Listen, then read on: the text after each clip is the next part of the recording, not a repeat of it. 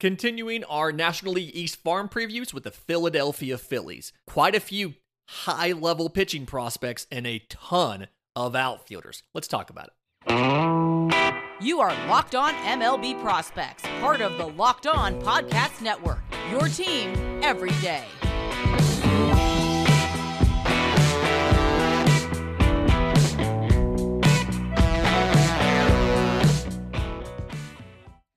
Yes, welcome on in to Locked On MLB Prospects, your home for all things minor league baseball. I'm your host, Lindsey Crosby, baseball writer and podcaster. Thank you for making this your first listen every single day. And the Philadelphia Phillies may have finished last season at 87 and 75, but the goal is get into the playoffs because anything can happen. And the Philadelphia Phillies rode ball go boom all the way to the World Series uh, and a, a fantastic matchup against the Houston Astros where they came up just short. But reinforcements are coming, and specifically, I'm looking at the baby aces. So the, some of the top prospects in this system, three, the top three guys are all arms, and they all could potentially be very, very good. Number one prospect in the system, number one pitching prospect in all of baseball, if you ask me right hand pitcher Andrew Painter. If you've listened to this show, you've heard me talk about this guy at length. Speaking of length, 6'7, 215, big boy. But 2021 first rounder out of high school. And what he did last year was absolutely ridiculous. 22 games started between uh, A, high A, and double A. 156 ERA in 103 and two thirds innings.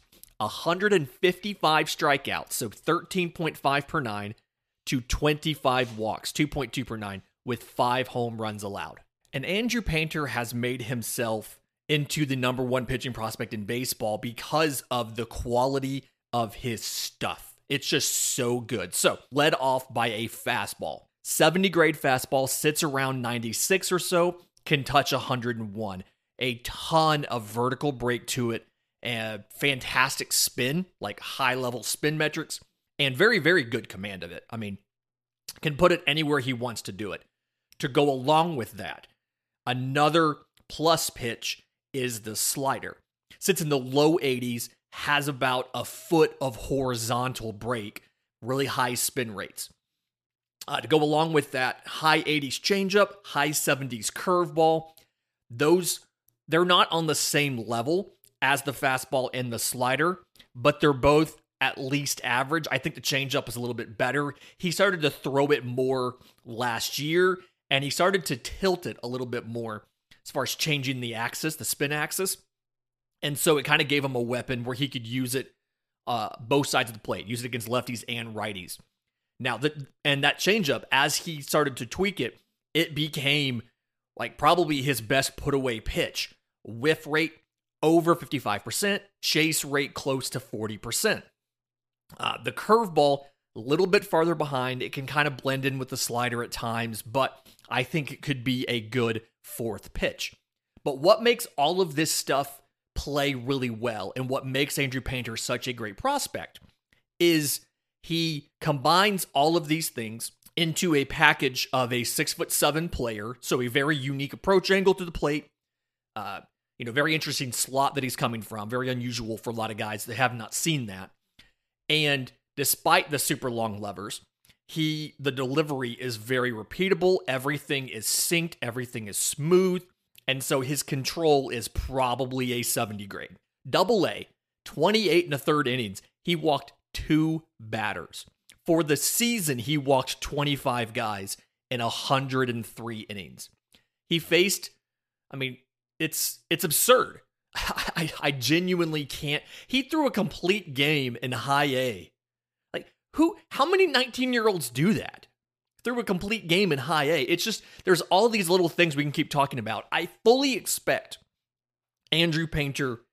Like he has the ceiling of a number one pitcher. We almost never say that on this show. He has the ceiling of a number one. I fully expect uh, he'll start the year probably at Reading but I do think you will see him in MLB, provided he's healthy. You'll see him a little bit later in the year. His ERA ticked up to over two in Double A, which small sample size, 28 innings, but obviously something where he's not quite a finished product, but they feel really good about him. And the in- intention is to get him some more, uh, is to get him to the big leagues this year. Right behind him, a guy that would probably be a number one pitching prospect in most other organizations, but Mick Abel, 2020 first rounder out of high school. Uh, not as big as Andrew Painter, but still a large guy, 6'5. And 23 games between high A and double A last year, 390 ERA, 108 and a third innings, 130 strikeouts, so 10.8 per nine, to 50 walks, 4.2 per nine, 11 home runs allowed. Stuff here also has very good stuff. Four pitches that are average or better. Uh, fastball is plus, sits 95 or so, touches 99. Also has a lot of vertical break. So that's kind of, it seems to be that is something the Phillies look for are vertically working pitches. Uh, gets a lot of swing and miss on it because of that. And he threw it a ton, right? Like he threw it 60% of the time. Like that was the main pitch. But to go along with it, he had a plus slider uh, mid 80s, but a lot of like hard and late downward life to it. So got a lot of swing and miss, got a lot of chase on that. Guys are gearing up for this fastball that can come in at 99, and this mid 80s slider just drops under the bat. Uh, it is a plus pitch. He didn't always control it that well as far as getting it to land for a strike. Sometimes he'd bounce it, sometimes it'd come in below the zone. And so it ended up being more of a chase pitch than just a put away swing and miss pitch. I think it can get there though with a little more tweaking. Uh, the changeup he brought he tried to use the changeup more last year. Sat sat high 80s, sometimes touched 90, which was good enough. You like to see it a little bit slower, but good enough. And you know, probably above average, some late fade to that. And then he has a curveball in the low 80s. It's kind of average. The issue with uh, Mick Abel is he's got similar size again to Andrew Painter, six five versus six seven, but he does struggle with the levers and he does struggle keeping everything in sync. And so because of that, that's where the command issues come up. You saw 50 walks and 108 and a third innings, so five uh, 4.2 per nine. A lot of that comes from the inability to repeat the delivery and keep everything synced up. A little bit more work there. I see him as also going back to double A and probably double A to triple A and debuting, if everything goes right, debuting early in 2024, probably competing for a job at a spring training and can be up then. Number three prospect in the system, another pitcher, Griff McGarry, 6'2, 190, was a 2021 fifth rounder out of college. So different from Painter and Abel in that he went to college. But to some people, he has the best stuff of all three of these guys, right? So the 70 grade fastball, like there was a four seamer, really good spin to it, sits 95 or so, can touch 99. A little bit of a lower slot. So it's a different visual picture from Painter and Abel because he's only 6'2 and the slot's lower than those two guys are. Added a cutter last year. Cutter's a plus pitch, sits in the mid 80s, can run it up to 89 or 90, but very, very good spin to it. Swing and miss is like 50% on it. Chase rate's like 35% on it. Uh, slider plus pitch as well. Lots of swing and miss. Sits in the mid 80s. It has two plane break, so uh, it's it it's not just all horizontal. Adds a little bit of an extra dimension there to it. And then he has a low 80s curveball and a high 80s changeup. And so these five pitches uh, together give him one of the better arsenals in this system. But there's some issues, as you'll see when you look at his stats 27 games, 19 starts. He spent some time in the bullpen in AAA Lehigh Valley because of a blister issue. They are working on him as a starter, but they had him in, uh, in the bullpen in AAA because of some because of a blister on his hand. 371 ERA in 87 and a third innings, 130 strikeouts, 13.4 per nine. The stuff is good. That's right there with Andrew Painter's 13.5. But the walks, 53 walks in that 87 and third inning, so 5.5 per nine, uh, nine home runs allowed. So it's something where the stuff is good enough to see him as a number two, right? But you've got to throw more strikes.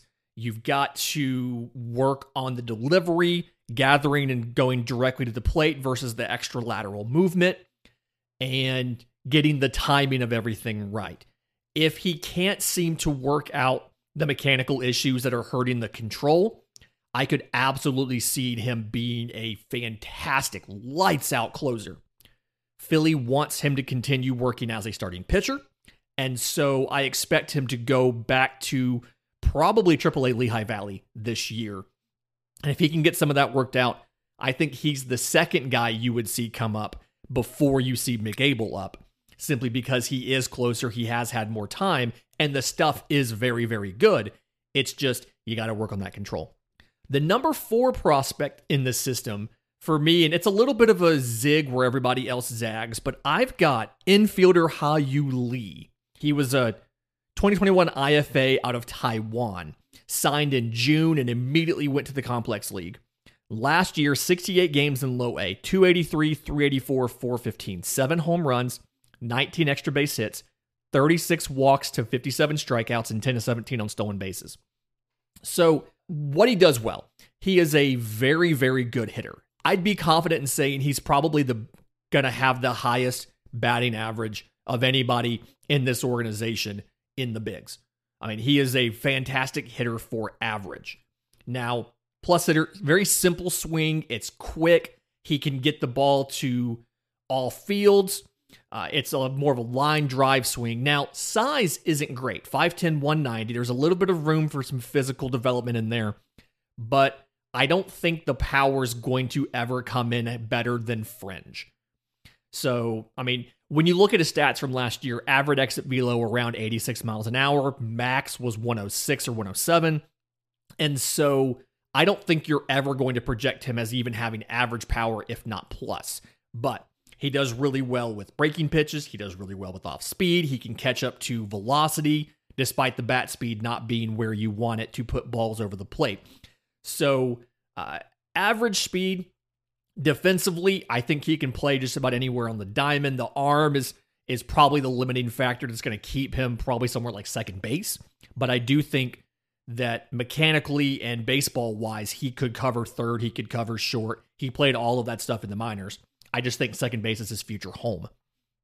Uh, again, I just I love the plus hit tool. I love the instincts at the plate. I love the baseball knowledge that he has. I think he can be uh, a contributor. He'll probably go back to high A. He only got nine games there last year. Probably go back to high A to start next year, but I would expect him in double A by midsummer and maybe even a brief cameo in triple A before the season ends. In just a minute, I want to get to not the state of the pitching because we know it's good, the state of the outfield. There's a lot of options for outfield in this system. But first, today's episode is brought to you by our friends at BetOnline. BetOnline.net is your number one source for sports betting info, stats, news, and analysis. You can get the latest odds and trends for every professional and amateur league out there. Uh, pro football, we've got another week of playoffs coming this weekend. Basketball, both college and pro, full swing conference play right now in college. Uh, they got everything at BetOnline.net. And if you're looking at the baseball futures, talking about this division, these three teams the Mets are the favorite in this division, plus 750 to win the World Series. The Braves are plus 1100. The Phillies are plus 1200. So it's kind of clustered in there at the top. When you look at the odds to win the division, obviously Mets plus 125, Braves plus 140, Phillies plus 300. It's going to be a dogfight. Uh, go out there and, and you can place your bets on who you think is going to win the National League East. Head to the website today or use your mobile device because Bet Online is where the game starts. Okay, so we normally do state of pitching in this second segment of every farm preview, but just like we did for the Braves, this one's going to be a little bit different because we know that there's quite a few high level pitching prospects in this system. You've got an Andrew Painter, you've got a Mick Abel, you've got a Griff McGarry, and then outside of that, you've got other guys like an Erik Miller. I mean, you've got plenty of options here. And so, what I want to talk about is outfield. This team added some outfielders somewhat recently, as well as had some better years out of some guys who were already in the system. And so you're going to have plenty of options because you'll remember uh, Bryce Harper had procedure on his elbow. Um, but in the meantime, you were playing Kyle Schwarber and Nick Castellanos in the outfield. Uh, and long term, it doesn't feel like any of like either of those guys are long term fits to stay in the outfield. You want Castellanos to DH. Uh, I think Schwarber can play some first base. He's done that in the past.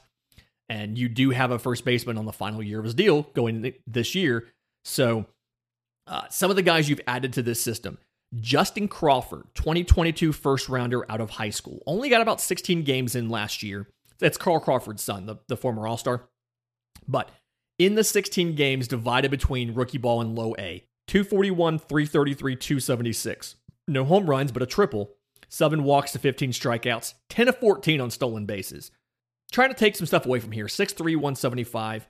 He showed the speed. The speed is real. It's 70 speed. He is incredibly fast. And I think because of that, he can cover so much ground. He's going to be a plus defender despite the arm only being average. I do think he can get a little more behind the arm. He does have physical development that he needs to do, but the speed's really going to come into play when he bats. Uh, doesn't get a ton of power right now, but he has a has an approach. It's oriented towards making good quality contact and the ability to put the ball in the gap from foul pole to foul pole means that he can use that speed and turn a single into a double, turn a uh, double into a triple, score from second on a base hit, things like that. Uh, and the main issues preventing the power from being better than it is now, I think there's two things. One, it's just physical development and building muscle. That's part of it. Happens to a lot of um, youngsters. But the second thing is he doesn't always get his arms fully extended and use the leverage that you can use at the end of your levers to get the ball in the air. He's not making quality contact because he's not getting the barrel on the ball. He's not getting that bat at the end of a swing and using all of the momentum behind it. I think he can get to average or, you know, close to average power eventually, but he's definitely going to be a top of the order plus defender who gets on base and wreaks havoc versus hitting nukes. I do like it though. You're probably going to see him start off in low A in Clearwater to start 2023. Another guy they added in the same draft, I think I got this right, Gabriel Rincones, 2022 third rounder out of Florida Atlantic. Big boy, 6'4, 225, right? And was uh, had tons of power in college. He was one of the guys that had like 90th percentile exit velo, one of the highest average exit velos, and the 90th percentile uh, velo being one of the highest numbers. You know what I'm trying to say here. So the, the power is plus to double plus. Offensively, I have some questions about the quality of the hit tool. I felt like when I go back and watched his film from Florida Atlantic, I felt like he sold out a little bit too much for power and he struggled with breaking stuff, struggled with spin. And so I have a question about how well he's going to end up hitting in the majors. I also have questions about the defense too. Uh, he played right foot at Florida Atlantic, uh, but he, it feels like the arm is below average and the speed is like a 35 grade. He's not very fast at all, and the arm isn't great. And so I think he's going to end up having to move into first base. Uh, I haven't gotten that confirmed yet. I'm not sure if that's the case, but it feels like that's what's going to happen. So, very much is a he's going to have to hit and he's going to have to hit tanks to be valuable because He's a below average defender at his given position, and he'll be moving into a position, first base, where defense is less of a premium. So I want to see the swing decisions get better, and I want to see the pitch recognition against spin get better.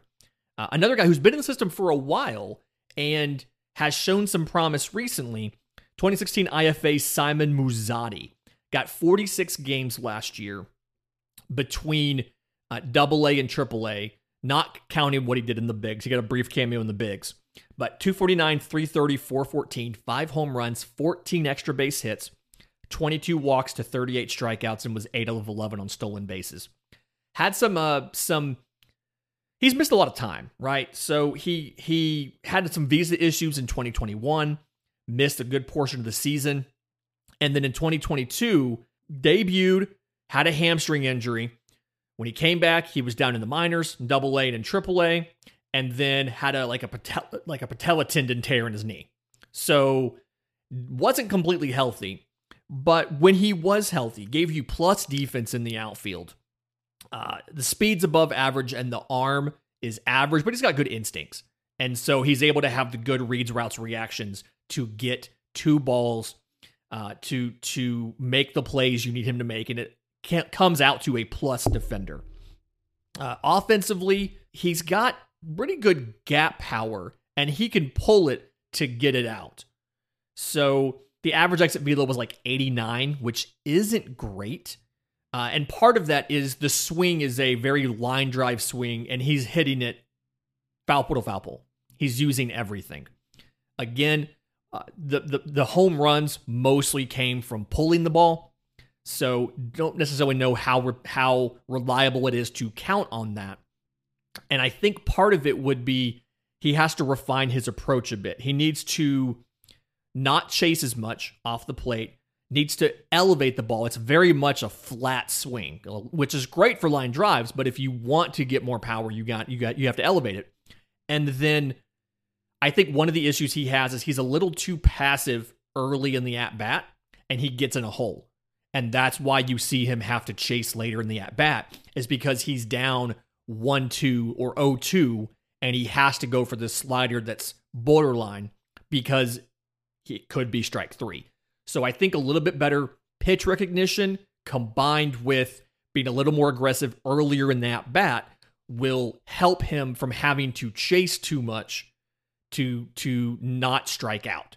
Uh, I think if he does some of that stuff, you could see him being one of those guys like your second leadoff man who bats ninth, gives you plus defense, is a good base runner because again above average speed, and uh, can contribute and help set up the top of your lineup.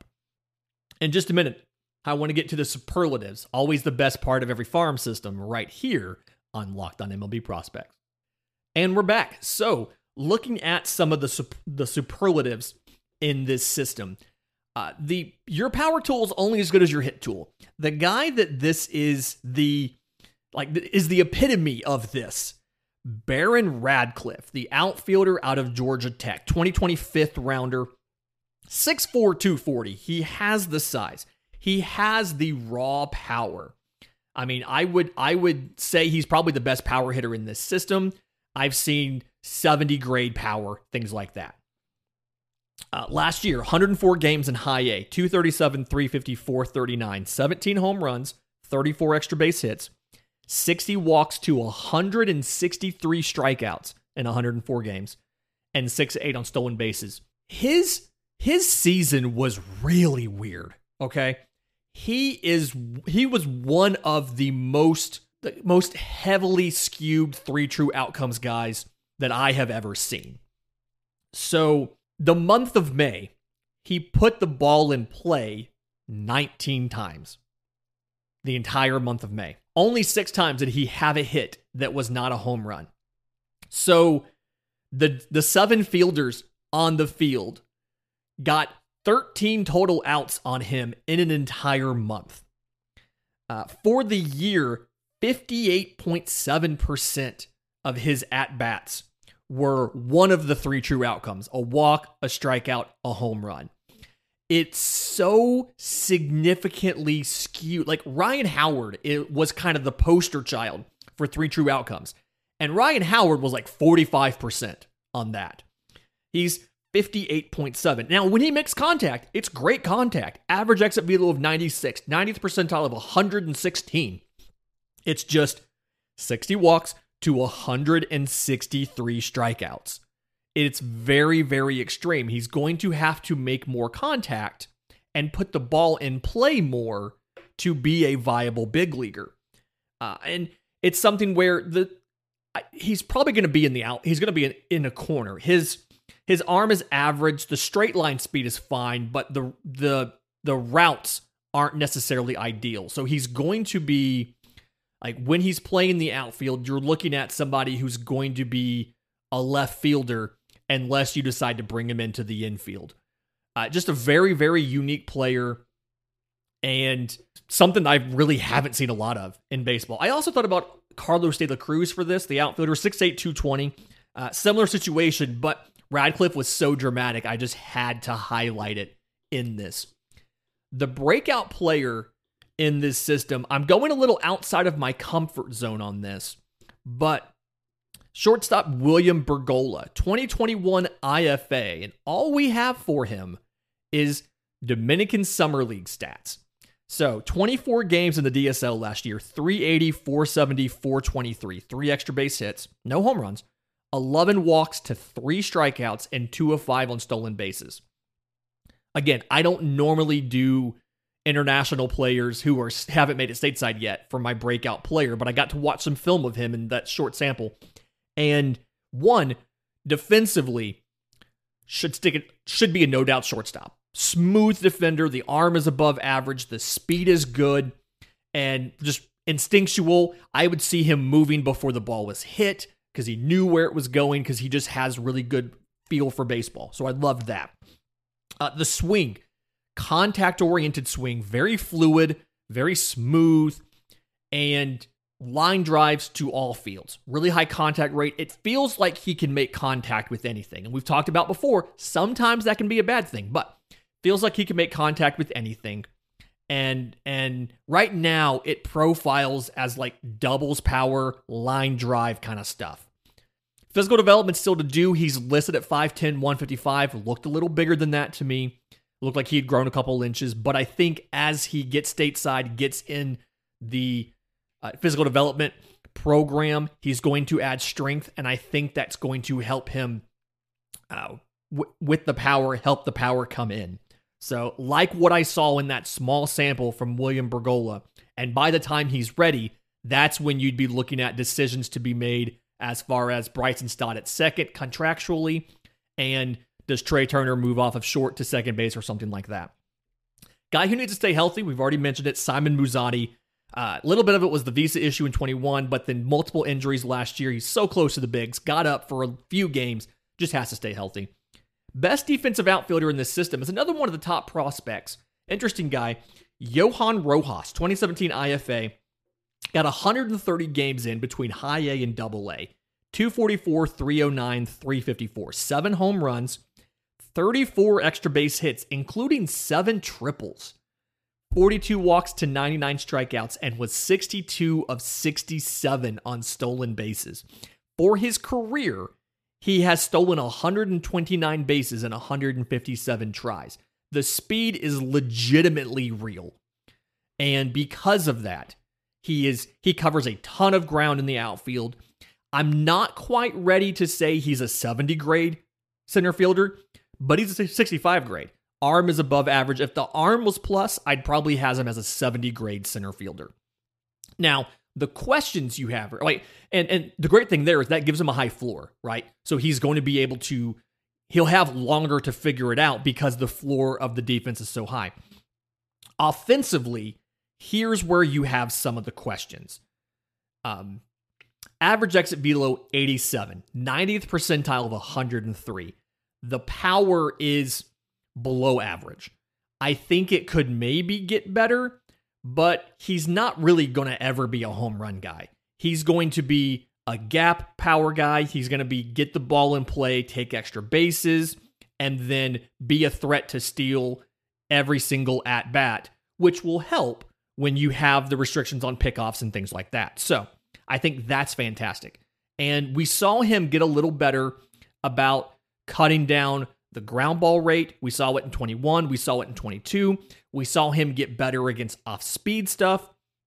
Uh, still tries to pull the ball when he's trying to hit for power, but he kind of understands more so.